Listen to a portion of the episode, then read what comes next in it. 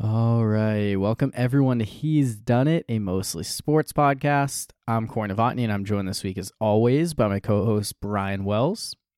In this week's episode, we'll be entirely focusing on just Super Wildcard weekend. We're going to stick to football. Should be much shorter than last week's episode.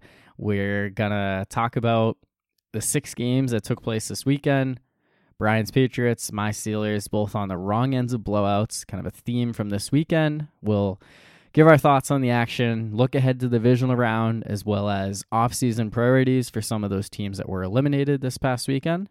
And that'll be it for this one. So, apologies to anyone who is hoping for a top five or other non NFL, non sports talk. Uh, this will have to wait until next week. So, with that, let's get started.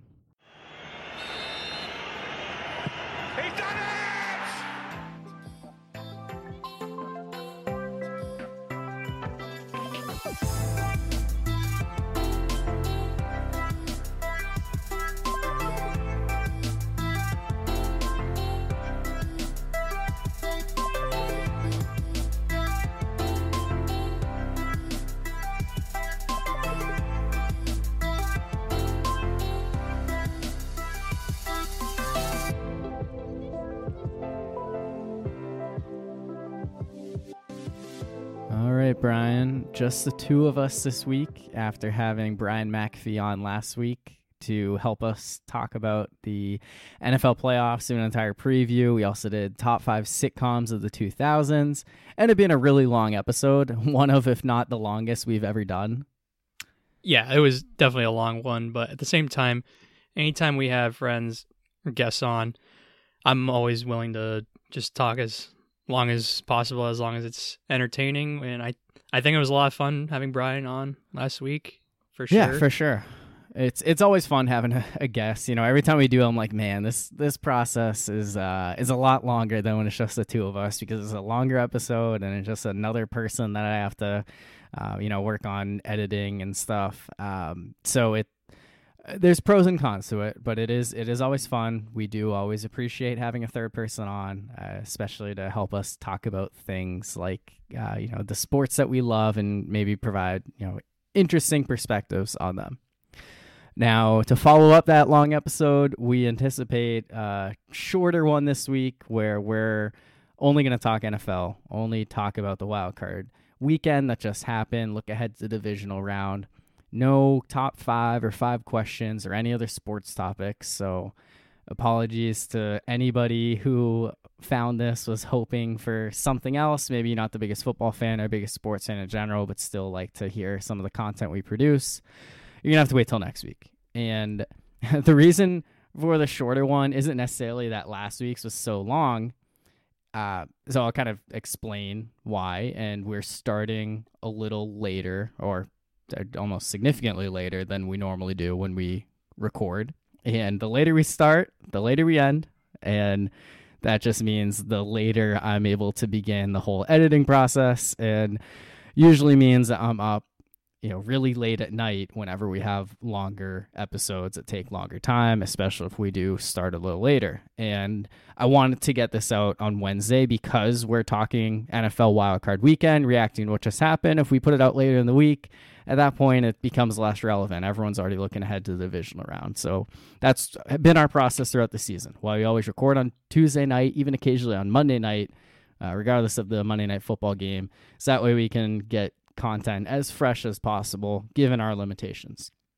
And the reason why we're starting late tonight specifically is because my friend who was visiting me in Raleigh this weekend went to Virginia Beach for the day on Sunday, was driving back Monday evening, and about an hour and a half from my apartment, got a pop tire and needed me to come to the rescue. And it was, you know, about an hour and a half away. I needed to meet him at a, a Walmart auto care center in Roanoke Rapids, North Carolina, where he just left his car overnight. I took him the rest of the way back to Raleigh. And today after work on Tuesday, I had to bring him back. So, you know, I drive the hour and a half there, drop him off. He figures out his whole tire stuff. I head back by myself another hour and a half. that's just a long time. You know, waiting after work. That's why it was kind of a, a late start for me.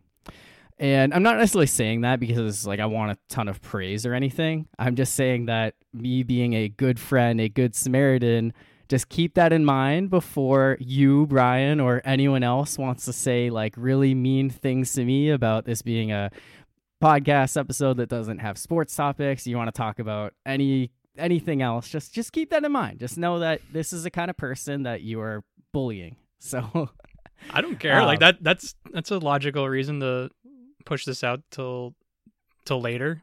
Like, I I'm, I'm glad that you didn't make me record while I was on the road and just hope for the best. Um, Yeah, well, welcome to He's Done It. Oh, crash yeah, right, in- right. right into a hill. yeah, that that wouldn't work. Uh, but we're uh, we're gonna power through this. We'll try to get through it quickly. And with that being said, let's jump in. Let's talk Super Wildcard Weekend. We had six games this weekend.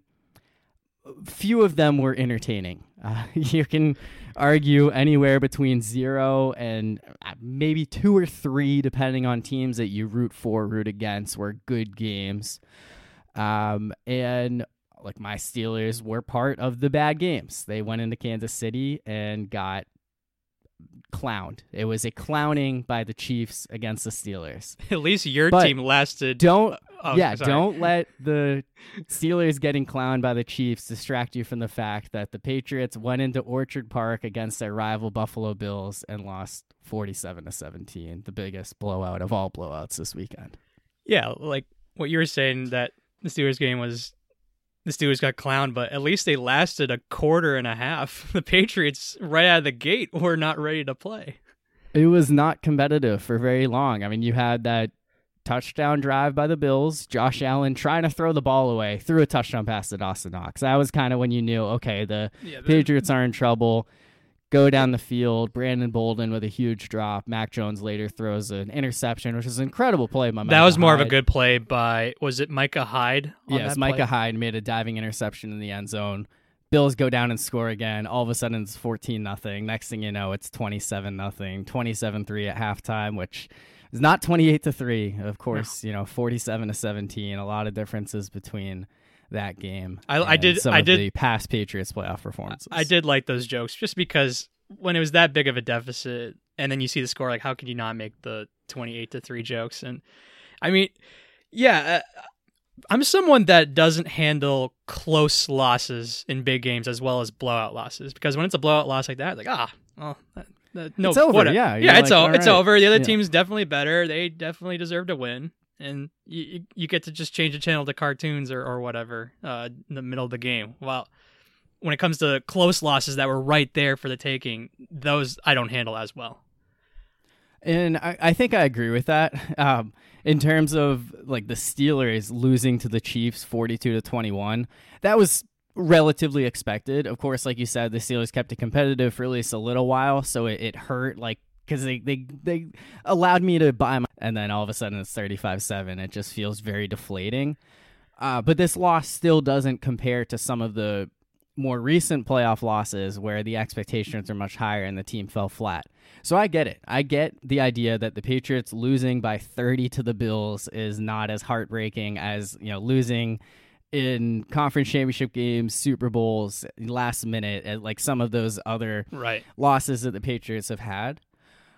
That being said, I I love that this happened because there are a lot of bad Patriots fans out there. You're not one of them, but a lot of Patriots fans who think they're like the 54th member of the team. They're just so in your face about being a fan of this team and like how dominant they've been over the past two decades that I just think it was a nice taste of humility. Like the Patriots fans needed to be humbled because you know, heartbreak in the conference championship game, the Super Bowl, when you go and win the Super Bowl the next season, no one cares about that. Now you know what it's like to be a fan of the other 31 teams, to have these expectations of yourself, be the number one seed in December, and have the season come crushing down and lose not just to any team, but like a division rival, the division rival that you The biggest division for rival. the longest. Yeah, at this point, the biggest and the one that was definitively owned more than any other team. Brady was what thirty-two and three against the Bills, and now all of a sudden to be looking like, wow, the Bills are the new Patriots of the AFC East. Josh Allen didn't punt in two games. The Bills had nine possessions, seven touchdowns, two kneel downs. So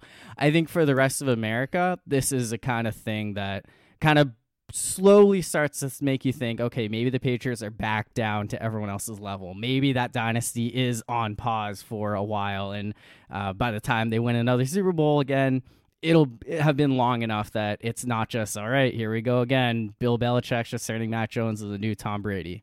And I don't want to overreact and say that the, the Bills are never going to get stopped by the Patriots again. Like, I think that that's kind of ridiculous, some of the things people are saying uh, just so this one game. But at least now, in this moment, as someone who has had my heart ripped apart by the Patriots on numerous occasions the last two decades, it was nice to see them just get absolutely destroyed on national TV It- by. it's nice to see that they're one of the other 31 teams and they're not way ab- ahead of everyone, especially exactly. especially when they've had the coach quarterback combo for as long as they've had they've had it for with Bill and Tom. So I'm starting to see some some takes out there. I, mostly Colin Cowherd. I'm sure there are Oh, others who are Colin saying like, "Oh, Mac Jones should be traded now." I What, lo- what are the Colin Cowherd's great because in the beginning of the year, he's like, "Yeah, Mac Jones is just not that good," and then you, you fast forward to two months later, like Mac Jones is the real deal, and then of course this weekend with him saying, "Is Mac Jones really that good?" Him flip flopping is pretty pretty funny, especially since Colin Cowherd's not not my favorite. He's he's a hot take artist. I, I think it's kind of ridiculous, but at the same time, almost makes it even more, um, you know, leveling the playing field for everyone else. And that you can't even say that Mac Jones is like the reason why the Patriots. No, he was honestly the only reason. He was the only one on the Patriots. Maybe not the only one. Him and Bourne, and maybe Jakobi Meyers. Uh, They, those there weren't a lot of guys in the Patriots that played well, but he, I thought he was one of them. I thought he was one of the the few guys in the Patriots that actually did show up to play that game. Unlike basically the other fifty plus players on the team uh, didn't. They it, it, they look like it looked like they just quit in the mid game, and they looked like they didn't even want to be there.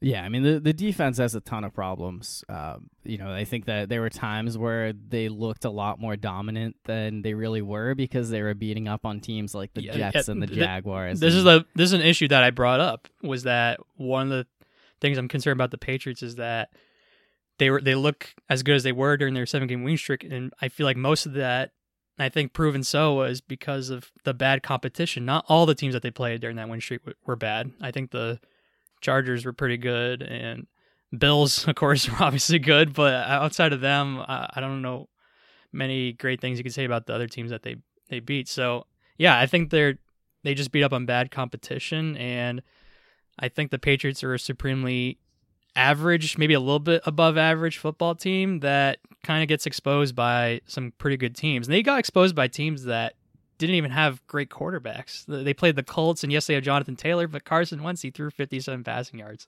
in that game, and so he wasn't very good. And then they lost to a Dolphins team with Tua, who's been kind of so-so throughout his career. didn't make the leap in year two that No, that- you expected and no, others it- were hoping for. So, yeah, like they lost to a team that really had nothing to play for, and so, yeah, I, the Patriots look like they were just trending more and more down uh, by cl- when it got closer to the playoffs, and they gave up 35 points per game in those last four losses that they had, and yeah, they were just never the same after the bye week.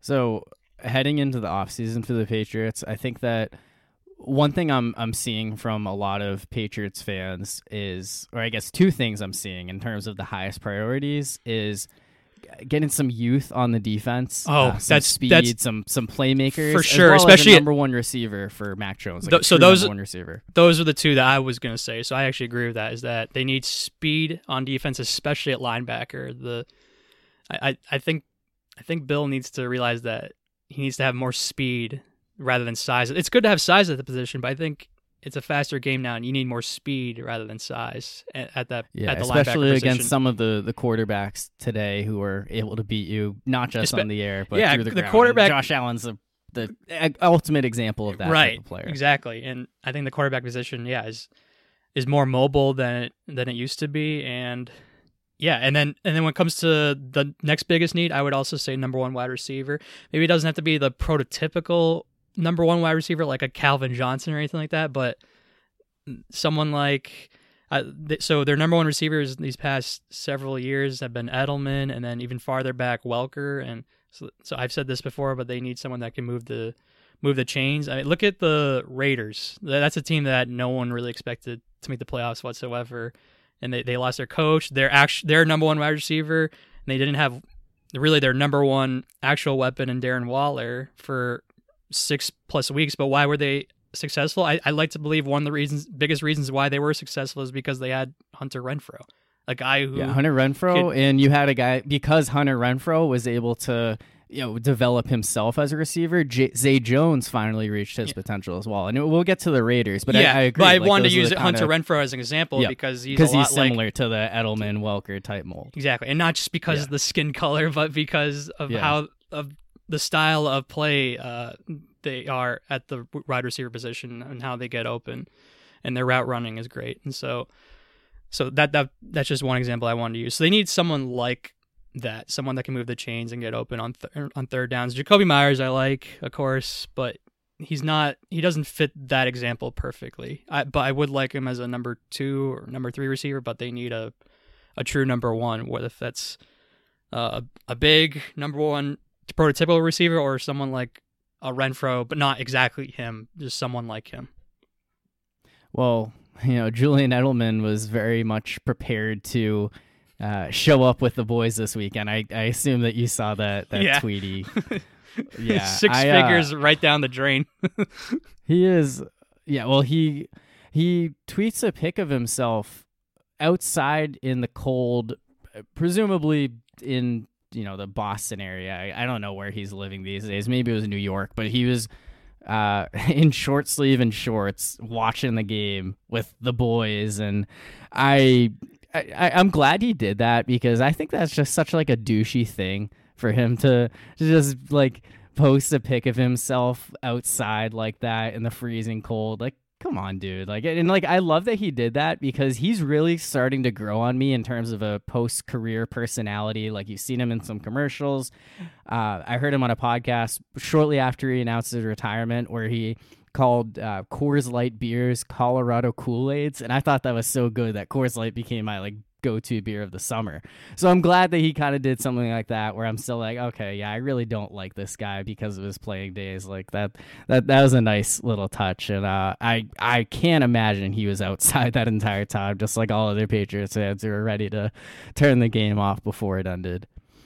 So Yeah, but yeah, they, Uh, so like I said, they the number one wide receiver for Mac Jones would be nice, but yeah, the most important thing is definitely revamping their defense. Even though it was one of the biggest reasons why they were success successful this year. I think they they won more games defensively than offensively. I think it just got exposed big time this year, and I think late down the stretch, especially in that playoff game, I think the I don't know the it looked like the players coaches just were on the same page. It reminded me of that game, and I think it was 29 or 2010 when they played Baltimore in the wild card round.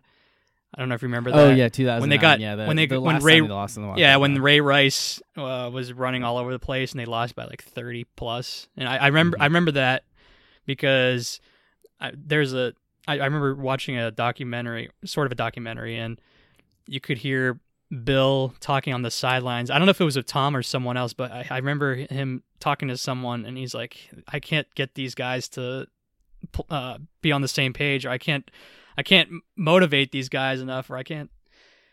It, yeah, like it felt like Belichick was a little bit uh, helpless, and he definitely was not did not get the defense prepared enough well enough for this game. He was well outcoached by McDermott, and uh, and the Bills certainly outplayed the Patriots. So, yeah, humiliating loss all around for the Patriots. I mean, the the the Bills had you've probably seen the stat right, but they had seven drives. I don't count the knee at the end, but they had seven drives, seven touchdowns. Like no punts or field. They couldn't even hold kind of shows just That's how pathetic. dominant this Bills team can be, and makes you believe that yeah, they're going to be a force, and not just the AFC East, but the AFC in general, as long as they have you know Josh Allen and some of these other guys. So, guess before we we get to that Buffalo Kansas City game, we should talk about the Steelers Chiefs game, and yeah, like we said earlier, this one was expected to be a blowout. It was closer than expected for the first, I don't know, 25 minutes of the game. This one was competitive, like really right until the Yep. very end of the second half or second quarter going into halftime. And I think that's what makes this frustrating is that the the Steelers held the Chiefs scoreless in the first quarter. They have a huge fumble return touchdown, which essentially woke up the Chiefs offense at that point. But for the the team, like guys like Ben Roethlisberger and Mike Tomlin and stuff, to talk about playing with house money and how no one expects them to win, and like makes you think that oh they're gonna do whatever they can to come out and win this game, and you know make it make something crazy happen, and it's just the same, un like the, the same like boring offense with no creativity and you know the offensive line sucks. Najee Harris can't go anywhere. The receivers are dropping passes. Diontae Johnson praising him all year about not dropping passes, and the last two games, especially that playoff game, yeah. Yeah. he started dropping a million passes again. third and two, uh, down seven seven after the Chiefs scored. The the Steelers had a chance to go on a drive to put up some points before the half. Kansas City probably still scores because they scored twice after that. Johnson drops the ball. Kansas City scores, and then uh, just brutal play calling on third down, just constantly throwing short of the six, and th- that was the story throughout the season. And it's frustrating because this is like the highest scoring team in the fourth quarter. So you knew the offense was capable of putting up points, and it was always when things were unscripted and Ben was just kind of throwing the ball, you know, whether he was truly calling plays himself or what, it was that no huddle offense, and that was when they were able to get going. And we saw kind of late in this one a couple touchdowns, but it didn't matter because the Chiefs were just able to kick it into high gear and the Steelers just couldn't compete with them offensively because they had so many issues with the offense. And I think that kind of brings to the frustration heading into the offseason is that Mike Tomlin today in his press conference says that he doesn't anticipate any coaching changes, any staff changes. And I don't understand how he can run it back with Matt Canada. Like I get you have an aging quarterback who's no longer mobile, doesn't have the arm strength, you know, the consistency that he has, you know, had throughout his career. You have a really inexperienced, bad offensive line. But Matt Canada wasn't doing this team any favors. And I, I think that's kind of where my frustration now comes from, where it's like, yeah, like who cares? The Steelers made the playoffs nine seven one, great. Everyone doubted them. But moving forward, this is a pivotal off season, and it's already off to a rough start if the Steelers legitimately just run back the exact same coaching staff. Because I think that you can make a case that all three coordinators should be gone offense, defense, and special teams, just with a lot of the shortcomings this team had throughout the season. You don't have a problem with Tomlin at all? I don't have a problem with Mike Tomlin. I mean, the fact that he's never had a losing season, I think, does need to be valued, and he's found ways to get more out of bad teams. Yes, he's had some letdowns, and the playoff losses are frustrating, but I want to see him bring in actual coordinators first instead of just hiring guys from within and hoping for the best up and down the board. That was the problem. He promoted Adrian Klemm, the offensive line coach, who had no idea what he's doing. Now he's in college. Promoted Matt Canada, who was a bad college offensive coordinator, had no NFL experience, and he was not a great NFL offensive coordinator. I'd like to see what he can do by bringing in some coordinators from the outside because, you know, he won the Super Bowl way back in the day when he had Dick LeBeau, one of the greatest defensive coordinators of all time, calling the defense. He had a lot of success with Bruce Arians as OC. Still had some success with Todd Todd, Haley. Haley. Obviously, there were frustrations there, but it's just been it's gotten worse and worse. Like last year, all the complaints about the Steelers' offense, they averaged 26 points a game last year. They averaged 20 points a game this year, almost a full touchdown worse. Like that is that's just ridiculous to me that they would consider just bringing back these same guys and just hoping that they can make some personnel decisions that are a little better because the personnel decisions made last year were terrible. That, there was so much that went wrong, and I think that this team, if they want to continue to be competitive in the post Big Ben era, right away, while you still have a guy like T.J. Watt playing at a high level, Cam Heyward still an All Pro. Age is like fine wine, but you know he's gonna take a step backward eventually. Minkah Fitzpatrick is someone who you already kind of saw him have a little bit of a come down compared to where he was in 2019, 2020 this year. He finished the season strong. I I still believe in him, but he was not the same type of like splashy player. Uh, so I think that you know there's a lot of things that need to change, and it just starts with getting new faces in the building and new people who can kind of right the ship and help you know transition from this era and continue to retool without going into a full on rebuild. Are there names that you're interested in as potential offense or defense or special teams coordinators if you actually yeah, know? I mean, special team. Why not Joe Judge? Like, see, Oh, what yeah. he can do. He's great with the Patriots, special teams coordinator. He's a Uh, better no, special teams guy than a coach. Yeah, I mean, and Vic Fangio is obviously a name that I love as a DC. OC, I, I, I don't know. Like there, there are some names that are being thrown out. Pep Hamilton's an interesting one, but I, I guess anyone but Canada. Though I said last year anyone but Fichtner, and now I'm saying the same thing. So it's it's definitely uh, you know outside of my wheelhouse to say who. I just want it to be. You I just want want them to to go outside else. the organization. Get someone else. Gets yeah. Get someone Addition- else in the would- building. Addition by subtraction.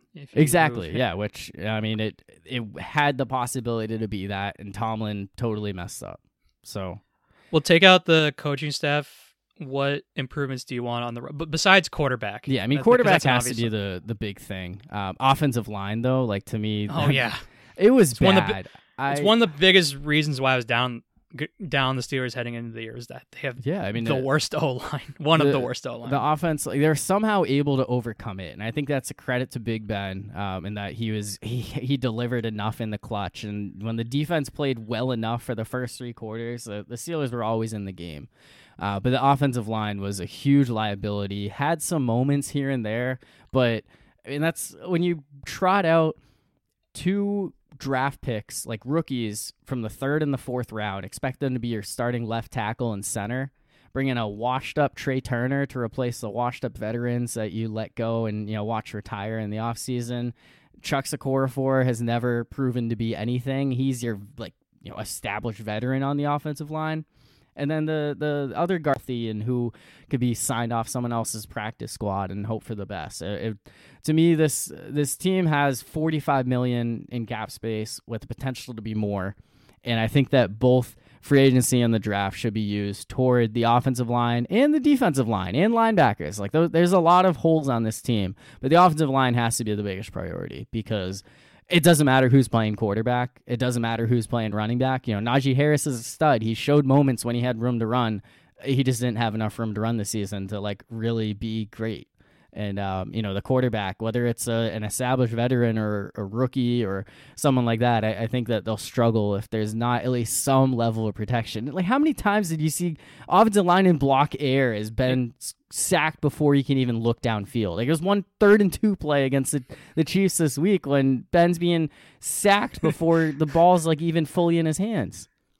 I think I remember which play you're talking about too. Yeah, it was early Uh, on, I, I can't really describe it. I just remember he was looking one way, and all of a sudden he looks straight forward, and he sees right? uh, Chiefs D lineman in his yeah, face. Yeah, well, Trai Turner is just standing there, like pretending to block somebody. It, it is just really frustrating, and there, there are so many examples of that. In the Minnesota game, that to me was like one of one of the most frustrating losses in recent years. Just given that the team fell behind twenty nine to nothing because of all the offensive line woes and not being able to stop the run, only to have a comeback. They're just too little, too late. There's just one one of those where you like there were there were opportunities here and just like this team has potential when you see that but they just hurt themselves because they made terrible personnel moves in the offseason that they just couldn't overcome. And it's a credit to this team. They end up winning 9 games. They beat some good teams when you know week 1 Mike Tomlin totally outcoached Sean McDermott, and the, the Bills were very frustrating in that loss. And in Week 15, the number one seed Titans, uh, they turned the ball over four times, and the you know they started to see flashes of that 2019 defense go 4 0 against the Browns and the Ravens, but you know ultimately this team never stood a chance against someone like Kansas City, and uh, you know it was just fun to make the playoffs, but the this team needs to make a ton of changes if they want to be more than just uh, barely competitive for the playoffs next year. yeah, yeah. the, the Chargers and Vikings losses were easily the two worst. Yeah, I mean that was tough, right? I mean, getting blown out by the Bengals is is horrible. Like you never want that to happen. But yeah, those Chargers and Vikings games, especially in prime time when everyone is watching, and like you just see like the the lowest of lows and the highest of highs, and just lead to brutal crushing losses. They win those games. They're 11 and 5 and 1, win the AFC North. Like this is a totally different story. Instead people are like, "Oh, the you know, 7 seed, we get rid of it because the Steelers had to go to Kansas City." And like, you know, it, that would have happened eventually. But it's uh it's just a totally different narrative. They find a way to win some of those games, and I get that they also won eight out of nine games by one. I don't think they're- so. There's yeah, I, I obviously stated my opinion last week on the Steelers, not thinking they're very good. But at the same time, what if the Patriots were the seven seed? They would have. It would just been the same exact result. yeah, it would- just against 'Cause- Kansas 'cause City they- instead of 'cause they- they clearly proved versus Buffalo that they, that they weren't in that game either. So no matter who they played, Kansas City or Buffalo, uh, either team, it would have been the same result. Yeah, I mean those two teams right now still feel like the class of the AFC. Definitely excited to see them go toe to toe next Sunday night. Uh, I guess what are your thoughts going into that one? That one should be the best game of the the four upcoming games. Uh, I would still pick Kansas City just because I'm already picking them to make the Super Bowl, but I don't know Buffalo. uh, When when they're on, they I think they are legit and the le- legit biggest threat. I think it feels like even though they're playing each other right now, I feel like this is kind of the AFC Championship game. like no offense to the other two teams. Yeah, I mean it's I I agree with that. I I do agree. Um, I also am leaning Kansas City just because I feel like Buffalo is maybe a little primed for a letdown here. And- like I don't anticipate and- them to score a touchdown in every yeah, and single like drive, and like I said earlier when we were talking about that game versus New England, even though I think Buffalo played great, I I think much more of that had to do with how New England played on defense than how Buffalo did. That's just me though, personally, as a bias. There's a clear bias there, but I thought the Patriots Uh, just straight up I sucked. certainly see a scenario in which Buffalo keeps rolling Kansas City. If they come out flat like they did against Pittsburgh, that could be bad because you know the Bills' offense is capable of moving the ball, unlike the Steelers. Uh, and that, so there's certainly a scenario where I can see this one being not just a Bills win, maybe even winning as like they did when they played back in Week Five. Or that one was Yeah, nothing- Nothing would surprise me in this game. Mhm. Uh, what, no matter who wins and how much they win by, because we've seen Buffalo not only win on the road in Arrowhead, but like you said, in Week Five they basically crushed Yeah, I them. think it was like 38 to 20 or something like that. Yeah. So, Yeah. and it, it was barely even that competitive. But So we've also seen the Bills easy- lose to, you know, like you said, the Jaguars. You know, they they they're capable of kind of falling flat, especially coming off a big emotional win and then having to turn around and go on the road. So, Yeah, so nothing would surprise me about this game, but it is the game that I'm looking forward to the most this upcoming weekend. yeah. So uh, one game that I'm probably looking forward to a little more than you is the Bengals and the Titans, and the Bengals got there by beating the Raiders this weekend, and. Uh, this was one of the more competitive games, but mostly because Vegas made it a little closer than it looked. They actually had a chance to tie or even win it down the stretch. Huge win for Cincinnati Bengals, who uh, got their first playoff win in 31 years. Fans can Yeah. finally send a text saying they watched. The I was just about to say that. Yeah, first, I love that fun fact that no one's Uh. ever texted about a Bengals playoff win, given that the last time they won a playoff game, text messages weren't even a thing then.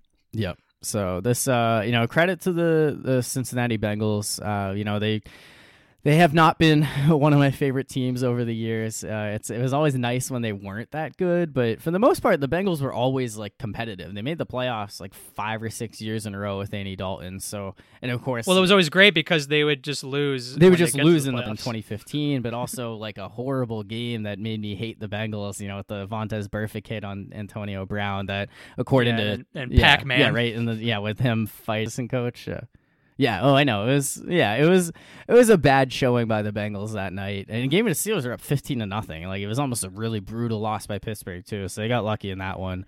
Uh, but yeah, I mean, I'll, I'll give credit to the Bengals. Uh, you know, I think Joe Burrow, I know you're a huge fan of him. You've talked about how much you've loved him since LSU. I think you and I kind of probably have similar thoughts when it comes to Joe Burrow and Josh Allen, but opposite, where it's like we recognize that they're a great quarterback and they're fun to watch, but you would enjoy them a little bit more if they weren't playing for a division rival. yeah, Like, that's actually know. a good way to put it. Yeah, yeah. Josh Allen. Josh yeah, Allen. I, I, mean, I, I love Josh Allen. Well, Josh Allen had a slower start than because Burrow was already great when he started. I mean, he did get Mhm. injured, but he was a, he was the number one pick. And Josh he Allen was was the seventh great before pick, but he he was at Wyoming, and so he was kind of Yeah. an unknown commodity. And his first couple of years, he he had basically a fifty percent completion percentage, and so he was not a great pocket passer at all. But then last year and into this year, he's been terrific. But yeah, so like those guys are Mhm. definitely uh like what top maybe five, both of them, maybe top five quarterbacks, or at least, or at least Yeah, near I mean, they're- there. they're, way up there. Yeah, like like you said, they're fun to watch, but at the same time, it sucks that they're in the divisions that we have teams in that we root for. Yeah, definitely makes them makes them hard to root for at times. Uh, but you know, it is it certainly um, gives you hope, I guess, if you're a fan of a struggling team, to know that the Bengals just what, two years ago were two and fourteen, and you know they get the number one overall pick, they get their guy in Joe Burrow, they make other personnel moves, and now all of a sudden they're in the divisional round with a chance to continue a deep run to the Super Bowl like that quickly. Like that's just how fast things can change the NFL when you have the right people in place, you know, the right head coach, the right general manager. And it's a credit to this organization because the Bengals are the deserving laughing stock of the league for a very long time. You know, part of the issue was that their owner wouldn't spend money to make this team great, and uh, they, we've certainly seen them go out and dip into free agency. They made some smart draft picks, and that's why that they're in this place. And uh, they're about to go to Nashville.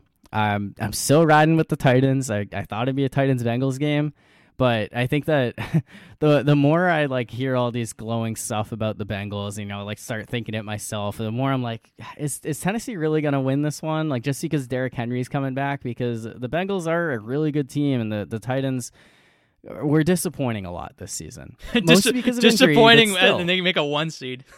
yeah, right. Like it was just like frustrating to think about because it's like uh, like why, you know, they they won some some games early on, then they started to lose players, and they started to lose some games, but then they they were able to turn it around. So I'm still riding with Tennessee in this one. I think healthy Tennessee Titans team has the edge, but in 2020 these teams faced each other, and the the Bengals were bad then. And they won 38 to 13. Titans couldn't get any pressure on Joe Burrow in that one, and that was like with an even worse offensive line. So I think if uh, the Titans struggle to get to Joe Burrow and this game becomes a shootout, then that's totally in favor of Cincinnati. So the Titans defense is going to be the big key for them in this one. Yeah, I think there are some things about the Titans where I think they're better than than Cincinnati. Where I, I think Tennessee, I think they're the well more well more well coached team than Cincinnati because like we said with Zac Taylor, it's like this dude was on the hot seat and all of a sudden he lucks into getting yeah, Burrow. I know. and- I still don't totally believe. So, yeah, I'm not- but- I'll admit I'm not sold on him as a coach, even though he's made it to the divisional round and he's probably in the year uh, coach of the year running. While Vrabel, I'm obviously much higher on as a coach, and he had 91 different players on his roster this year. Yeah, I mean, it, I think Mike Vrabel I, should. Be I also think he should be coach of the year. And that's that's the one thing I respect about Tennessee is that uh, even if their talent is not very flashy, uh, especially at key positions, they're definitely one of the more well coached teams. So I have to give them that. But yeah, I would lean Cincinnati in this game. Uh, I'll admit probably a little bit of Burrow bias, but I do think that the Titans are kind of a pass funnel defense where they're one of the best teams against the run, and that it definitely would help versus Cincinnati because Cincinnati's O line, especially run blocking wise, is not great, and but their secondary is one of the worst in the league. And when you're facing a quarterback like Burrow and receivers like Ja'Marr Chase and Tee Higgins, who did nothing, T. and- Higgins, and yeah, Tee Higgins, Tyler who did Boyd. nothing in against Oak, uh, Las Vegas, I'd imagine he'll have a bounce back game. And Tyler Boyd, he had that touchdown in the second quarter versus, versus Vegas that Uh. was definitely questionable uh, if it should have been a touchdown, but he was he made an impact. Yeah, I and, mean, you, uh-huh. and Uzomah, he's he's a pretty good tight end. So yeah, uh, I think I think Cincinnati's. I think this game comes down to Burrow versus the Titans secondary, and I think it. I think Burrow's someone that's good enough to exploit that weakness in t- the Tennessee's defense, and so I would lean with Cincinnati in this game, even though they're not favored. And then I guess another thing is how healthy is Derrick Henry going to be? I think he, I, I've seen some videos, and I think he he looks pretty good. Even though I, I know it's just practice, but I think he looks ready to go. But I'd imagine there'll be rust for him as well. Yeah, and D'Onta Foreman uh, and I guess a little bit of like Hilliard did a, a solid job in replacement of Derrick Henry if they do need to be called upon, um, you know, for whatever reason. But that that'll certainly be a big factor. Are we gonna have like a Derrick Henry 200 yard rushing performance like he's had in the playoffs before? Uh, that that will certainly be key to this Titans team if they have the the full balance and you know that's not just entirely relying on the passing game. So. Yeah, and yeah, I agree with that. So I guess real quickly uh, on the Raiders, they just fired GM Mike Mayock. What are your thoughts on oh, uh, deserved the it. Raiders? it, I know I know they made the playoffs, but come on, he he did not do that great of a job. I mean, he did some good things, but mo- the Yeah, the bad Max- things, Maxx Crosby. the- yeah, but- the the bad things outweigh the the good stuff for sure. It's yeah, I mean too that, many that 2020 draft was one where immediately I it was- like, this is the it was not draft, great and it, even in, uh, before When it hindsight. happened. Yeah, it was not great. yeah, right. Like wow, they they they took Ruggs. They could have had Jeudy or Lamb, and I know Jeudy hasn't been that great in Denver, but. I think, Yeah, I those, mean, I I think think, those guys were rated yeah. as better receivers than Ruggs at the time. Yeah, it's I just mean, the, the one the thing fast Ruggs guy. had over those two is that he was he was the fastest of the of the three. And then they took Arnette, which was a pick that was even w- considered a reach. uh, Yep. considered a, a Huge reach. he, he was a projected Yeah. third round pick. and they took Yeah. him 19th overall. Yeah. And then Uh-huh. that I don't know. I'm not a offensive line analyst whatsoever, but that Leatherwood guy sucks. Yeah, Every time I watch yeah, a I mean, he Raiders was- game, he does he, he he gets multiple penalties and does something wrong.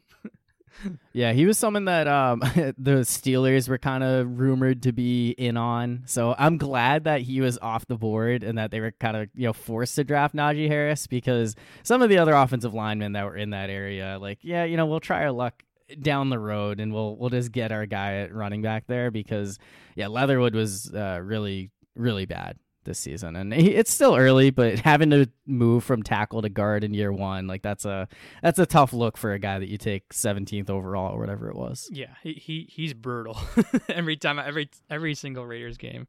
Oh, I've. Cleveland Ferrell, how about him? Oh, that- that was- four I mean, overall I pick, guess you could say Maxx Crosby would be a top five pick if they did that re- did that draft again. Yeah. But Yeah, right.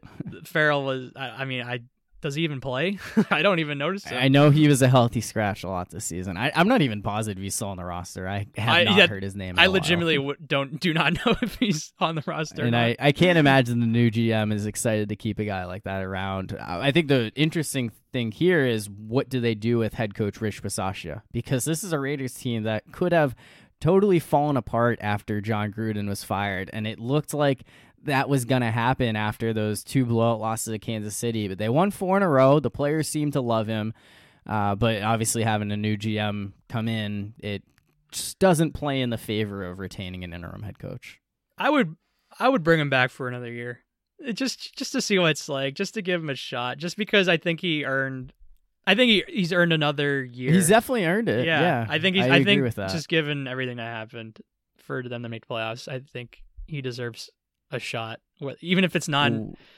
I don't know. I I I think what he did this year is pretty great. Yeah, I mean, I guess the tough thing is you're not necessarily just committing to one year because he'd be hiring as a full time head coach. But you know, I mean, David Culley was fired after one year. We've seen it happen. Other examples where coaches get long contracts and don't last nearly as long. It, So- it may it may be the feel good story can get in the way a little bit too much. I remember Bruce Arians. He, I remember he took over for Chuck Pagano, and he was praised as Mhm. for the job that he did that one year with Indianapolis, and then he goes to Arizona and he wasn't great. And then before Tom Brady shows at Tampa, he wasn't great uh, before Brady got there when he as in his tenure in Tampa. And so I don't know, maybe the feel good stuff, good story stuff is maybe a little bit could get in the way a little bit too much. I don't know. Yeah, it's also easy to overlook the four wins when three of them came against Nick Mullens, Drew Lock, and uh, Carson Wentz, fresh off the COVID list without Oh, Sure. practicing all week. Mhm. So, um, yeah, certainly helped in that regard. I guess what about Derek Carr? He's a name that's been attached to the Steelers and plenty of other teams and you know trades. I, I obviously like Carr. I think I think he was good this year. I think he was. Oh, I, I think he outside. was very I thought outside. I think outside Brady, he was second in passing yards this year. Or Was he, he was up there. He was up there. I don't think he was Yeah. second, but he was he was up there. And I think the last couple of years is uh, Which is kind of remarkable because he had no Ruggs for most of the season. He had no Waller for a lot of the season. yeah. I I think yeah, he's obviously not a great quarterback, but I think I think he gets too much crap now. I think he's too underrated now. Well, years ago, he was yeah, I agree with that. Well, because it's been what three years now that there have been rumors of Jon Gruden moving on from Carr, and Carr lasted longer than Gruden. Yeah. So we'll see. I mean, obviously bringing in a new GM, uh, you know, everyone is up for grabs at that point. So it'll be interesting to see what happens there. But I- feel like if the Raiders run it back with mostly the same roster, they're not going to go ten would- and seven to make the playoffs again. I would still pick them to finish last again. yeah, they definitely need to make some moves. Uh, you know, to like really bring in guys who uh, can can bolster this roster and not have to rely on teams being down starting quarterbacks down the stretch. Mhm. So One more thing, I I, th- I know this is kind of uh, a little off topic, but what do you think of that uh, Tyler Boyd touchdown with the the whistle? Like, what did you? I mean, it was definitely early, but like, But you I don't, think it was really you don't think it was as big of a deal as people are making it out to be. No, I don't think so. I think people because it did show- a much bigger It did deal. show uh, all the players just kind of stop, and, and Tyler Boyd kind of kind of did the same thing too. But the whistle was blown like what a second before he caught the ball. If that, Yeah, yeah, if that. it was like very, very like quickly right before. So I guess it's one of those where it's like, yeah, technically it probably shouldn't have counted, but I, I think that It did show in the replay was- that Burrow wasn't out of bounds, so like that's a good thing. Either way, yeah, either I mean, way, I, I, yeah, either way, I thought Jerome Boger and his crew sucked in that game. Yeah, I- they're, did- not, they're not just going to be roughing, which is good because even so. taking out that play with the Tyler Boyd touchdown with the inadvertent whistle, e- e- taking out that like, the refs made some really ticky tack calls in that game, uh, especially holding calls, and then and I hated that penalty that was it was the I think it was the last drive, the Raiders drive where it was a roughing the passer, and then we watched the replay. Carr barely got touched, and Yep. it's just like yeah, that this ref crew sucks. I know that roughing the passer is it's one of the the most annoying penalties because of just how subjective it is, and it feels like something that should be reviewable. Because there's so many times where it's called, and you're like, "How is that roughing the passer?" And other times where it's like, "How is that not roughing the passer?" And I wish that there was a better way to, you know, have like clear. I- I know what you mean, because there are- uh, consistency be- across the board. because there are quarterbacks that look like Deshaun Watson or Cam Newton, where they're just big and huge, and yeah, right. and they look like they're linebackers. But then there are quarterbacks that that look like quarterbacks and don't have the size of other players, and and so I, I get what you're saying. Mm-hmm. Uh, all right, so I'll do it for the AFC side of the wildcard playoffs. Let's move on to the NFC. The Tampa Bay Buccaneers against the Philadelphia Eagles. Another two-seven matchup that wasn't close at all. It was thirty-one to nothing for the Eagles. Scored a couple late to make this one a little competitive, but uh, yeah, I coming into the playoffs, I had no respect for the Eagles, and I was proven that I, I shouldn't have been respecting them because uh, even against a Bucks team that uh, had some injuries happen during the game, you know, we're down a couple big players on offense uh, compared to late in the season. They were still able to have their way with this team. Yeah. So you said earlier that you had I, I don't this is not that word for word, but you were talking about how fans are complaining about there's too many teams in the playoffs now with seven seeds. I, I think this game kind of showed that you can make a case for there being too many teams because that Eagles team did not even make this game even remotely competitive. At least the Steelers, like I said, made it a quarter and a half of it being a little bit competitive, but the Eagles just straight up did not. they they were worse than the Patriots, or, or almost as Yeah, bad as I the Patriots. And Well, the Patriots at least were able to move the ball a little. Yeah, the Um, Eagles- I mean, I guess Eagles like, didn't they both score were kind of until- scoring a lot late. yeah, Yeah, they scored late when Yeah, it it was was- over. But Mhm. yeah, it, yeah. the- this game didn't really it really it wasn't competitive whatsoever. I get my biggest takeaways from this game is like you said they lost the Bucks had some key players get hurt, including Tristan Wirfs where Mhm. he he gets injured early in the game and then that Wells guy had to move to right tackle. It's like, "Oh my god, if they have to put me at right tackle, like that's not good." but but yeah, Uh. joking aside, like they they they Wirfs was out for a little bit, but then all of a sudden he comes back in, and then the the first play he's in there, he's clearly not healthy, and he gives up a sack, and it's like, why the heck is he out there? And I'm thinking to myself, was AB right this entire time? right? Oh, I know. That's all I'm thinking after that play happened. It's like, oh my god, was AB actually? Do I have to? Do I have to take his side? Maybe he has a point. oh my god, because Uh, because Tristan Wirfs should not have been out there whatsoever, and now he's in a walking boot, and who knows if he plays uh, on? I think they're playing on Sunday afternoon at three. yeah, they yeah, play Sunday. yeah. Who knows if they get So, I him mean, back? And I, that's a big loss. Yeah. He's an All-Pro Oh, right yeah. tackle They have the Yeah, the, that's a huge loss. the Bucks have one of the best O lines in the league, and he's a huge reason why. And I know it's not I know it's not Brady's blind side, but he's an All Pro right tackle, and if they were not to have him, that's another huge loss. Especially when they're facing a Rams team that has Aaron Donald and a lot of other studs on their team, and it's not a great matchup for for Brady and the Bucks because the the two times that Brady's played played the Rams in his tenure with the Bucks, he hasn't beaten them. He's lost both times, and so Yeah, so yeah, I I uh, think it's They uh, weren't even like this past. You know, we'll, we'll talk more about the Rams. I know This- what you mean. this I I'm just saying. One yeah, I'm just, wasn't. Yeah, no, it wasn't all that great, and having all these guys that are injured just makes it even tough for Yeah. this team. So. and so that that's one of my And that, that was one thing you said coming into this. Why you weren't ready to say that the Bucks are the biggest threat to the Packers even after last year is Yeah. because of all the injuries that they suffered uh, late in the season and really throughout the entire season. Yeah, I'm, I'm probably overing it a little bit, but I'm probably more I'm more concerned than uh, others are letting on about how uh, about about the injury concerns uh, for Tampa right now. Especially, so I guess if- uh, if you know, looking ahead to the offseason to for the Eagles, uh, you know, one of the big things they need to answer is Jalen Hurts still their guy. I said coming into this, that he was under a ton of pressure, and you know, I don't know if his fourth quarter performance was enough to be like, okay, the, the Eagles can be a competitive team with this guy. Yeah, I'll admit I'm I, I like Hurts. Uh, I I think he's I know he's not a great pocket passer, but I I thought this year he was pretty good.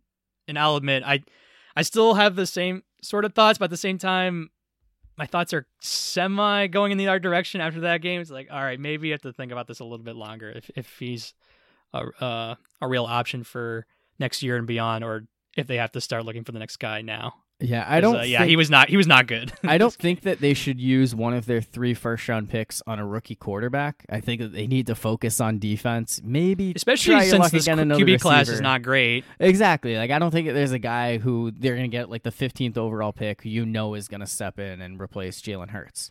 But if they could turn one or two or even all three of those first round picks into say Russell Wilson, then I think the Eagles should do that. I think if you're gonna move on from Jalen Hurts, it's got to be for a guy like Wilson, maybe Deshaun Watson if his legal situation clears up, or even Aaron Rodgers, who it feels like the the long shot for several reasons. But I, I think that's what the Eagles should do. I think they still need to improve legitimate contender and then see you know what happens with Jalen Hurts, uh, which I, I think they very much overachieved this year. There's reason to believe that with some reinforcements, they could be back in the playoffs, and that maybe another year of development for Jalen Hurts, another year as like the starting quarterback uh, with a team that came along stronger late in the season, that things could go better. But I don't think he did himself any favors in this one. And if the the Eagles could potentially be, you know, take a really big next step if they were to go out and get uh, like a true, legitimate number one starting quarterback of that, you know, Russell yeah, if, type if, if they got Wilson or Watson in a trade, then I definitely would take Mm-hmm. the Eagles seriously as certainly a division contender, and I guess who knows if, if they were to make that. yeah, trade. like a legitimate threat in the NFC Right. at that point. yeah, um, especially if they are able to retain some of those, you know, one or two of those first round picks, then I would think that you know they can still add some talent on potentially both sides of the ball. Certainly on defense, you know, the defense is a big issue. It's 31 points uh, against the the Bucks, who were just able to move the ball at will. It didn't matter who was playing running back, who was playing receiver. So uh, certainly some holes on this roster, but. I guess credit to them for beating all the teams they were supposed to beat. They went eight and one against teams below 500 this year, and that's why they were able to make the playoffs.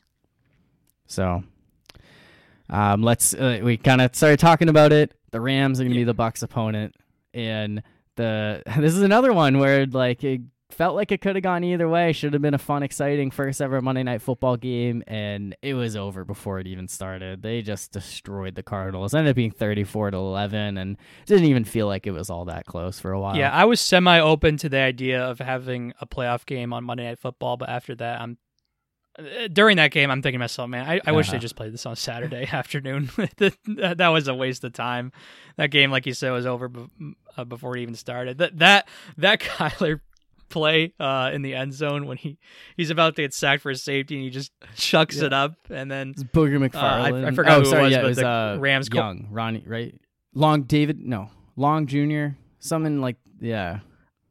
I don't know I don't know who it was, but I, I forgot who it was, Uh, but the Rams just- corner who got it. Like once he scored the touchdown, S- shortest pick Uh, six in NFL history, two yards, Yeah, or so- playoff history at least.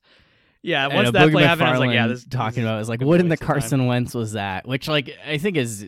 Uh, like that was immediately what I thought of with that Carson Wentz play early in the year, which I believe happened against the Rams too, when he uh, tried to avoid a sack and just chucked the ball up for an easy pick six. I do remember that. Yeah, Yeah, and that was I- one where it was like, oh no, he was smart to, to give up the touchdown there because he gives up a safety, the game is probably over. But it, it was like almost the, the same thing that played out, and uh, yeah, the the Cardinals were a really bad football team on Monday night, and you know I, I don't know that this is a reason enough to say we should never give Monday Night Football in the playoffs a chance, but it, it was disappointing to you know have an extra day of football just to see a team come out like that, and Cardinals started seven and zero. They were horrible down the stretch. They couldn't win a game at home. They lost to teams like the Lions and the Seahawks, who had nothing to play for in Week 18. And yeah, th- those two were the worst losses for sure, particularly the Lions one. yeah, I mean, 30 to yeah, they play hard, but they're still the Lions. yeah, I mean to Like, get should- destroyed by them, not just them. Uh, so yeah, the the Cardinals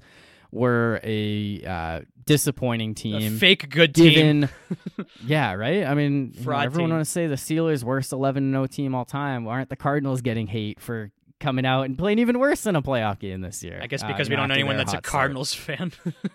No, I mean the the internet. I in know what you mean. I don't think that they're, but I mean the the Cardinals wouldn't tweet the final score against the Lions, and you know maybe that was the karma. But yeah, I mean coming into the season, I was afraid to go all in on the Cardinals because I I, I believed in Seattle. Russell Wilson getting hurt, who knows what that team's like uh, if he's able to stay healthy, but.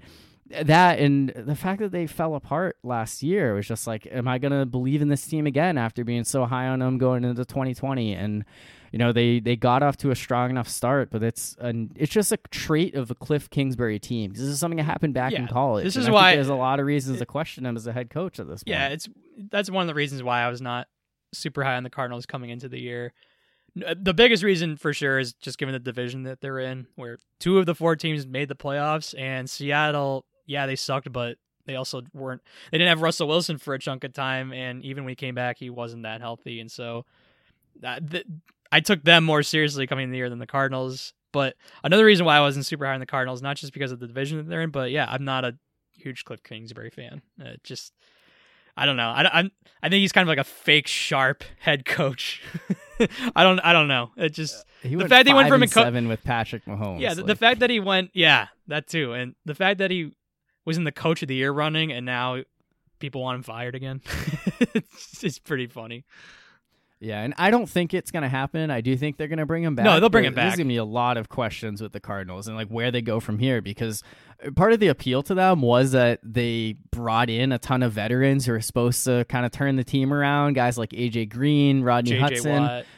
JJ Watt, but they couldn't stay healthy. Yeah, James Conner was someone who who came in and De- you know he he, Death- he had his Death season, taxes and James Conner touchdowns this year. yeah, I know. Just like these, you know, goal line touchdowns. Like, yeah, the Steelers definitely were, uh, you know, stupid to let him go and move on with Najee Harris. But yeah, no, that's. Uh, I'm I'm happy for James Conner with what he did, but. Uh, this season, but I mean Chase Edmonds going down with an injury. Like the, the Cardinals lost a lot of key players DeAndre to injury. Hopkins.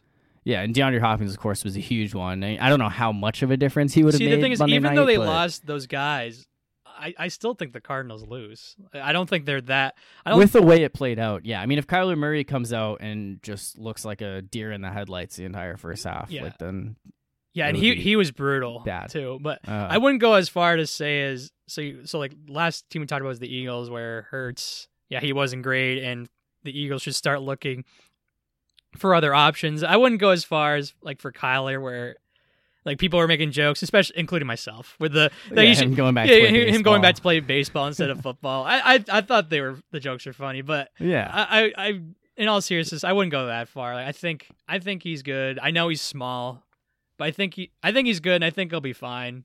Will he be a, a Super Bowl caliber quarterback and being the uh, one of the elite quarterbacks? That maybe is a question, but he's he's good. I, I wouldn't. I, I think so as well. I think he'll learn from this game. I, I think the Cardinals will learn from this game. Like they seem like a relatively smart organization. Uh, but you know they're they're gonna have to pay Kyler Murray soon. Um, it'll be interesting to see what kind of money he gets, whether that happens this offseason, because we've seen some quarterbacks like Patrick Mahomes and Josh Allen get paid after year three, and uh, former MVP Lamar Jackson who didn't get paid after year three. So uh, certainly a big decision the Cardinals will have to make, as well as really just gotta they're gonna prove depth. They can't let injuries to these guys just totally destroy their team, and I think that certainly played a role. And if they can kind of have the roster in place and things still fall apart at the end, then totally point the blame at a guy like Cliff Cliff Kingsbury and others, you know, at the top of that organization.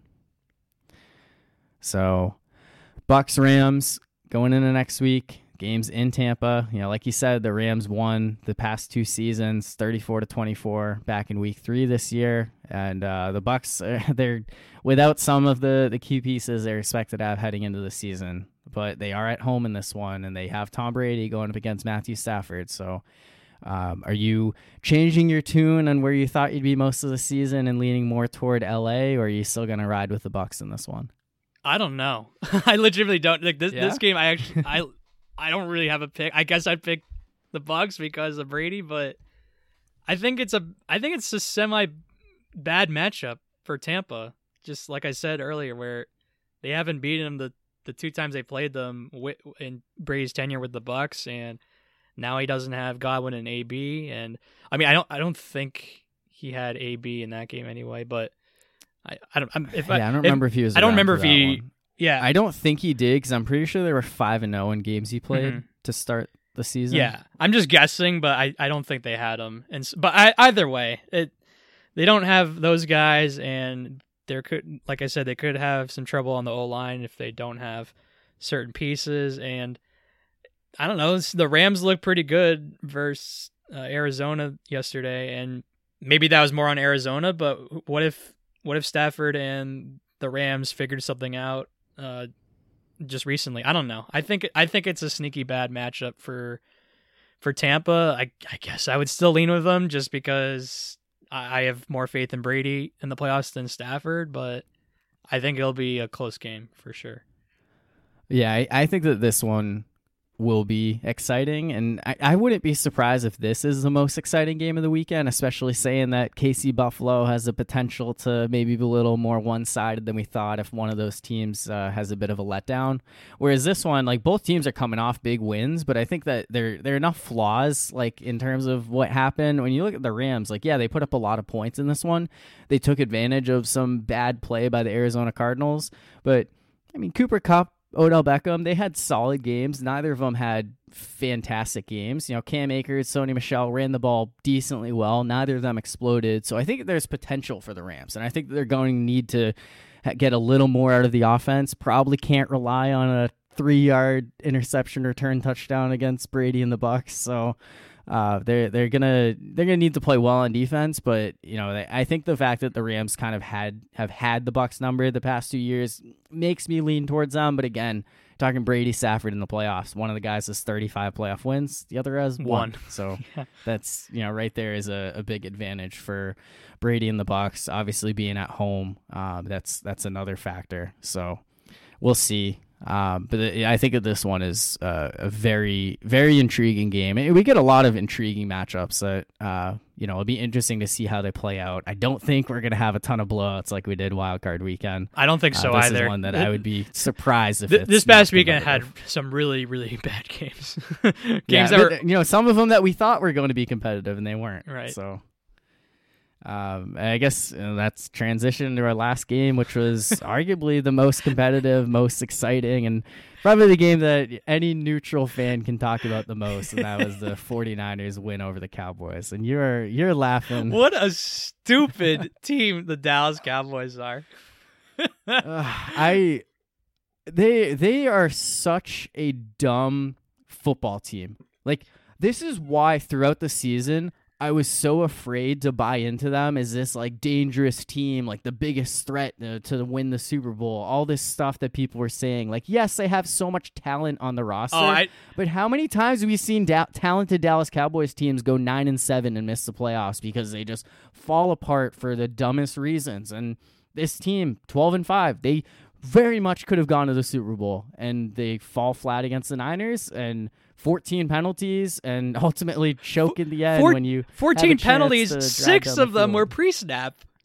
Yeah, The- Just such an undisciplined oh, team. Oh, super undisciplined. I what's funny is that even though I taught him as the biggest threat, I I did mention that they're a really oh, undisciplined Oh yeah, team. you're like I wouldn't be surprised if all I- I- I know- yeah, exactly. I picked the Niners because I, was like, we're gonna look like idiots when the Cowboys go out Yeah. and lose to San Yeah, Francisco, and- and, that's what happens. So it's like someone has to pick the Niners. yeah, I'm glad so- he did because uh, it was the game where I, it was a really popular upset pick, and it was the game where if if if someone's gonna upset somebody, it's gonna be this game because of just how dumb and undisciplined Dallas is. But it's like they're such a talented team; they shouldn't be losing this early. But oh my god, they do it year after year. But yeah, 14 penalties, six of them pre-snap, and I don't know why uh, people hate the Cowboys so much because they're the gift that keeps on giving, right? Right? I never they're, understand they're, it. They're Like, fun to they're fun to watch, like with with all the talent that they have. But when they lose, it's comedy gold. they're like the Maple Leafs of the NFL.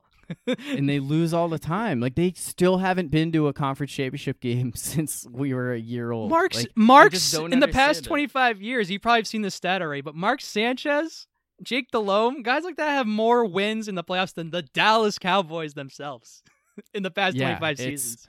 It's incredible. I mean, 2007, they're the number one seed, losing the divisional round. Right. 2016, number one seed, losing the divisional round. This year, they're you know Super Bowl contender all season, losing the wild card round. Like they, it's it's just incredible how year after year, you know, whether it's Jason Garrett for a decade or Mike McCarthy for two years, everyone wants to talk about. Uh, Aaron Rodgers only winning one Super Bowl, losing at NFC Championship games. The fact that he was able to have that much success with that buffoon as Oh his head God, coach for a- 12 and a half years is incredible. Yeah, I, the past couple episodes I've said, yeah, Mike McCarthy, he's not the greatest head coach. You should have just stopped me there and just been like, no shit.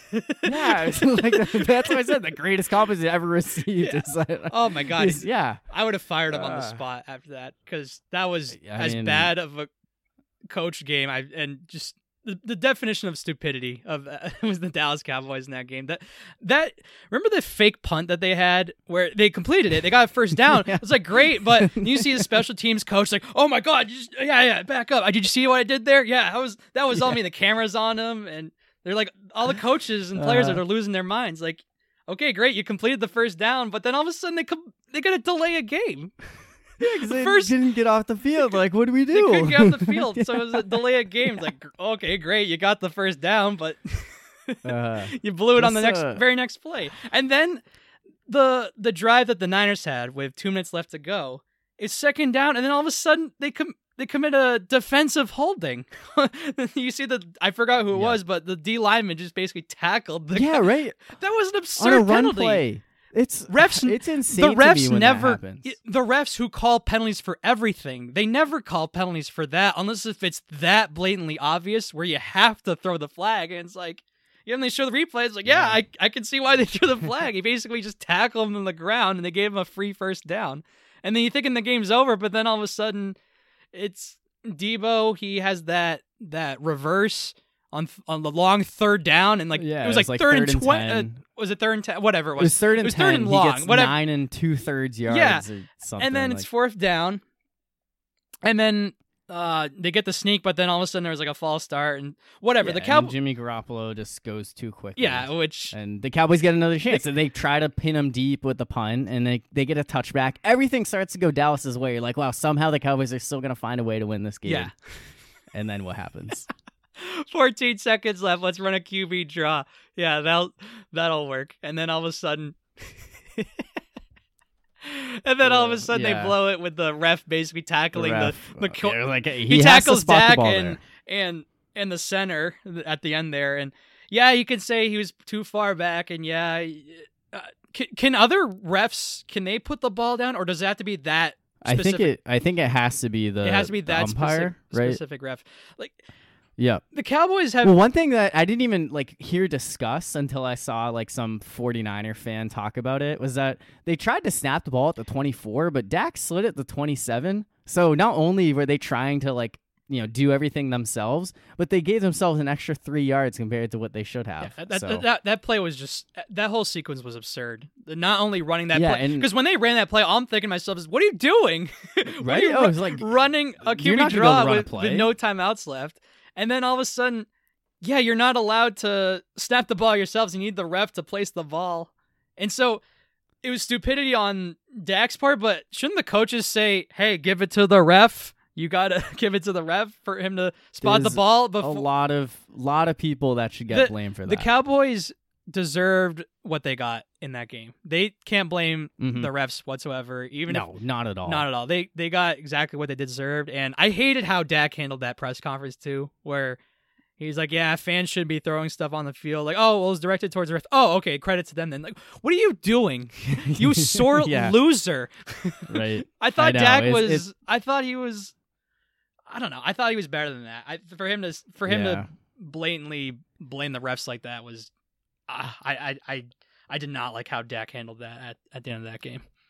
No, you can look back on that Raiders Thanksgiving game and say, yeah, the Cowboys should have committed a ton of penalties, but some of those were a little egregious, and you know you can maybe be frustrated. This was a game where the the refs like they were calling penalties that the Cowboys should have been penalized on. Yeah. Like, it, The that first- play first play of the game! how football works. First play Yeah. of the game, neutral zone infraction on on Gregory. Like literally the first play of the game. They're not ready to go. Ugh. No, just a yeah tough.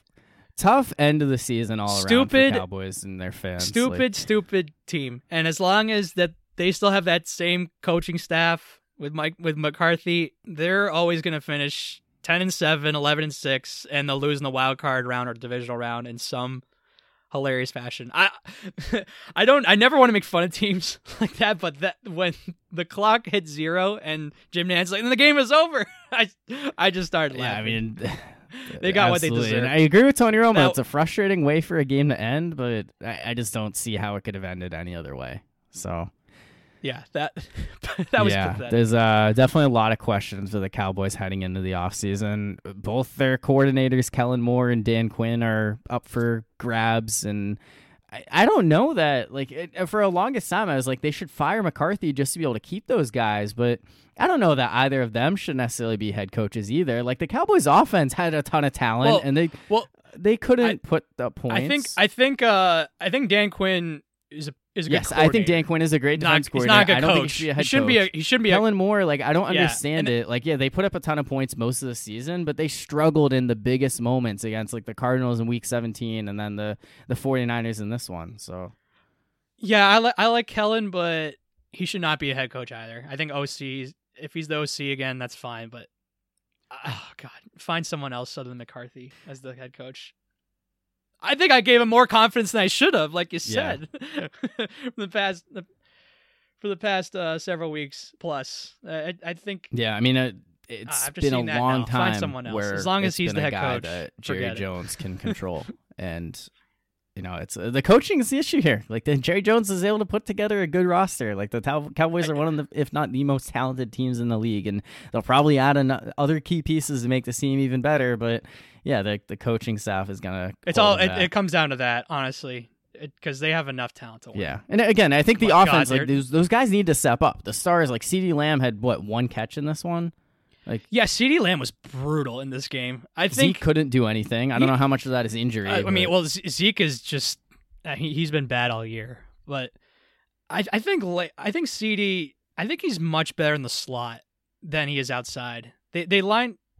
I don't know. Uh, I know Gallup is a big reason why he's had to line up outside because Gallup is much better on the outside. He's been I- hurt most of the year. So they've had to put him outside where Ced- and Cedric Wilson's better in the slot. But I, I don't know. I, I think he's much better in the slot, and I don't know. I, I he sucked in this game Mhm. too. Yeah, I think both Gallup and Wilson are free agents too. So it'll be interesting to see what Dallas does in that regard. But Yeah, and then, and then Dalton Schultz. I don't know what they're gonna do with him because he Mhm. was he had a career year. Oh, this yeah, he year, was awesome. Are you, do you do you want to pay him a bunch of money? Not really. yeah, I feel no. like the just find another yeah, guy. he seems like a replaceable type player. So yeah, yeah, there's a definitely a big off season for the Cowboys coming up. But you know, we'll see how much heading to the roster. I just find it. actually If if helps. if I, if it were if I were the GM, all I'm my first priority new head coach. Yeah, yeah, right. I'm not I'm not thinking about other positions. I'm thinking new head Uh-huh. coach. I never realized how bad the Mike McCarthy experience was until that game. Yeah. I knew it was. Yeah, he's not well, a great. a lot head- of it they No. were able to overlook it because he had some just blunders in games that the Cowboys won anyway. But it was just like you see this, you're like, this is gonna come back to bite them, and it did. Everything I thought about the Cowboys all season just ultimately came back to hurt them in this wild card game.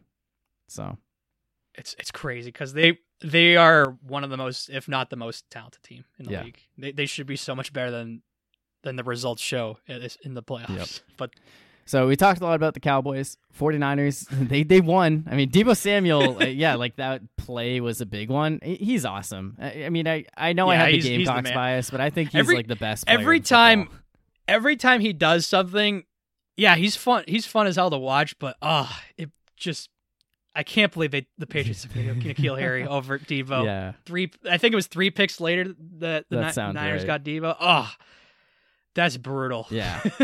so anytime he does something, it's great. But it's like, geez, he could be doing that here. Uh, You could be doing that in New England, but no, they had to take N'Keal Harry. yeah. So the the Niners now go to Green Bay, coming into the playoffs. You know, last week I said I, I would say the Niners are the the biggest threat for a wild card team to go on a run. Which you know they they won. I yeah they were the only wild card team to win. They were the So- only, the only, they were the only upset. Yeah, so off to a good start. Um, Aaron Rodgers under a ton of pressure this postseason. One thing that I didn't even consider when I was talking about the Niners is the fact that they're 3 and 0 against Aaron Rodgers in the playoffs. All the talk about the Niners passing on Aaron Rodgers, the hometown kid back in 2005, he's lost all three times they've played. Now, all three times, I believe he's been an underdog. You had the, the crazy Kaepernick game in 2012, 2013. Yeah. So Uh, when he was hurt yeah, all year. I I, rem- I remember um, I remember all of them. Where the first one was Kaepernick at uh, it was in San what's Francisco. it called again? Levi's Stadium, Francisco- whatever it's called, Santa Clara. I, I don't Yeah, remember whatever- where they were whatever the- 2012 is. Candlestick. yeah, it might have been Is that what it was? whatever yeah, stadium. Whatever. It, It, was at San Fran. Whatever. Yeah. Yeah. It, Uh-huh. it was at San Fran, and Kaepernick ran for a million yards, and then the second one was at Green Bay when San Yes. Fran was a six. They were the I five think, seed, and they but won- like they were the second best team in seed. the NFC because Seattle that year was Right. the first year of the Legion of Boom, and they won the Super Right. Bowl. Right, right. And Green Bay was the And- four seed because Aaron Rodgers missed like eight weeks down the stretch, didn't come back till week 17. right, and they won late in that game. Yeah, game winning field goal and then the other one, was a the last one was the one yeah a couple years NFC ago where championship game. Mostert had four touchdowns. And so yeah, the at least two of those games you kind of already figured that San Fran was going to win. I think the Niners were game- favored in all three. So Oh, okay. Well, either way, at least two of them you had a really good feeling that they're this San Fran was going to win. But this game, this is definitely the the most favored Green Bay Mhm. is since this is probably the first game I'd imagine that they are favored uh, in the four meetings that Rodgers is having with the Niners in the playoffs. So, yeah, the, Green Bay should win this game. And yeah, the reason why I didn't pick San Fran instead of and I picked New England is because I, I think this is just a much taller task to beat Green Bay uh, for the Niners, and so I don't love the spot for them. And I know I picked Dallas and and San Fran won, but I think this is a much much tougher task uh, to go on the road and into Lambeau than an indoor stadium. Yeah, I, I agree with that. I, I think it's a, a tall task for the Niners. Uh, they're to need a really great performance on both sides of the ball, which could be tough to ask with uh, some questions about Nick Bosa no and Fred with no uh. Nick Bosa and, and Fred Warner. Yeah, I mean, right. I don't know if they're No they're Bosa officially not playing. I I think there's a chance that they could go, but Their injuries look bad though. it's Both in of them. only six days. So they got to play Saturday night. So, yeah. Yeah, and and Jimmy, okay, yeah, he won, and his record in the league, I think, is thirty six and fifteen, some something really good. I don't know. He didn't look great. He didn't look great in that game, and he almost blew oh, it. I know. He, I think he had 172 pick- yards. Yeah, the a bad pick. Yeah, he had he had another third down throw to Aiyuk that he was wide open. He threw it over his head. It's just I don't know. Jimmy late in these games, he's showing. I, outside of that that one a week and a half ago versus the Rams, like that that drive was great. But outside of that one, yeah, he's starting to look like Jimmy G in late in these games again, where he gets all jittery and starts blowing it. And yeah, he throws that terrible pick that almost cost them the game. And yeah, now I'm starting to question him a little bit more again now, and I don't know. You know, Jimmy G has uh he's he's someone who has had some moments. You know, some are saying Yeah. that during the second half of the season, Jimmy Garoppolo simultaneously has raised his value to both the 49ers and to other teams I in saw the offseason trade market. 49ers would not be where they are today without him. what a ridiculous tweet from Adam Schefter. Like, just copy pasted from Jimmy G's agent, almost guaranteed. Yeah, Jimmy G's agent. Yeah, exactly. no, it, it- yeah, it's. I love that Schefter's just totally buying into like he's not even a journalist; he's just like a PR guy for agents around the Oh league. yeah. I love that too. yeah, just whoever wants to like pay him money. Like he's he's about to be a free agent too, so we'll we'll see where he goes. I've heard um Amazon Prime Video like they might be looking to make a play at him with their their new NFL package coming. You know, Jeff Bezos is just gonna you know, back up the Brinks truck for Adam Schefter. So. Uh, yeah, I mean, you know, credit to him for his uh, performance this year, and also credit to Jimmy G because he has played well. He's fought off Trey Lance, with the exception of injuries, which just never go away. He has another injury, like this. I, I don't remember what it was, but yeah, Schefter during like the halftime of the Rams game, it's like, oh yeah, by the way, Jimmy has another injury, should practice this week, but add something else to the list. Like it, you just can't stay healthy. So No. uh, and if if he's actually going to be bothered by multiple things, and it's it's tough to believe that he's going to be able to go into Lambeau and outplay Aaron Rodgers. So, yeah, um, I don't I don't see it. yeah, I'm I'm definitely riding with the Packers in this one. So that'll do it for our wild card weekend reactions, divisional round, off-season preview. So and that'll also do it for this episode. We uh you know, we still talked for a while. I knew we were capable of talking a, a ton of football. So next week there are fewer games, so in theory smaller segment. We'll see though. Yeah, we'll see. yeah. So um, I, I like the idea of talking about some other sports as well. Um, NBA maybe heating up with the the trade deadline and stuff approaching. The Celtics obviously not having the best season. Oh God, no. Yeah. NHL though the uh, the Penguins and the Bruins are both pretty hot. Um, yeah, the Bruins are starting to heat up. yeah. Although I'm- I don't know I'm if you saw tonight, they're down six to one to the Hurricanes. I, I, I noticed they were down two to one. I did not know it was Yeah, six to one until Yeah, now. six so. to one. Yeah, the night they retire Willie O'Ree's number. The tough tough showing for that one, but. Yeah. Uh, yeah, both both teams are in good shape right now. So I mean, I, I could try to talk a little bit of hockey. We'll see. Um, you know, we'll try to have some top five or five questions or something sprinkled in as well in that one. So, you know, you're welcome for not putting out another two and a half hour episode. we'll we'll leave it at that. So for my co-host Brian Wells, I'm Corey Novotny. Thanks everyone.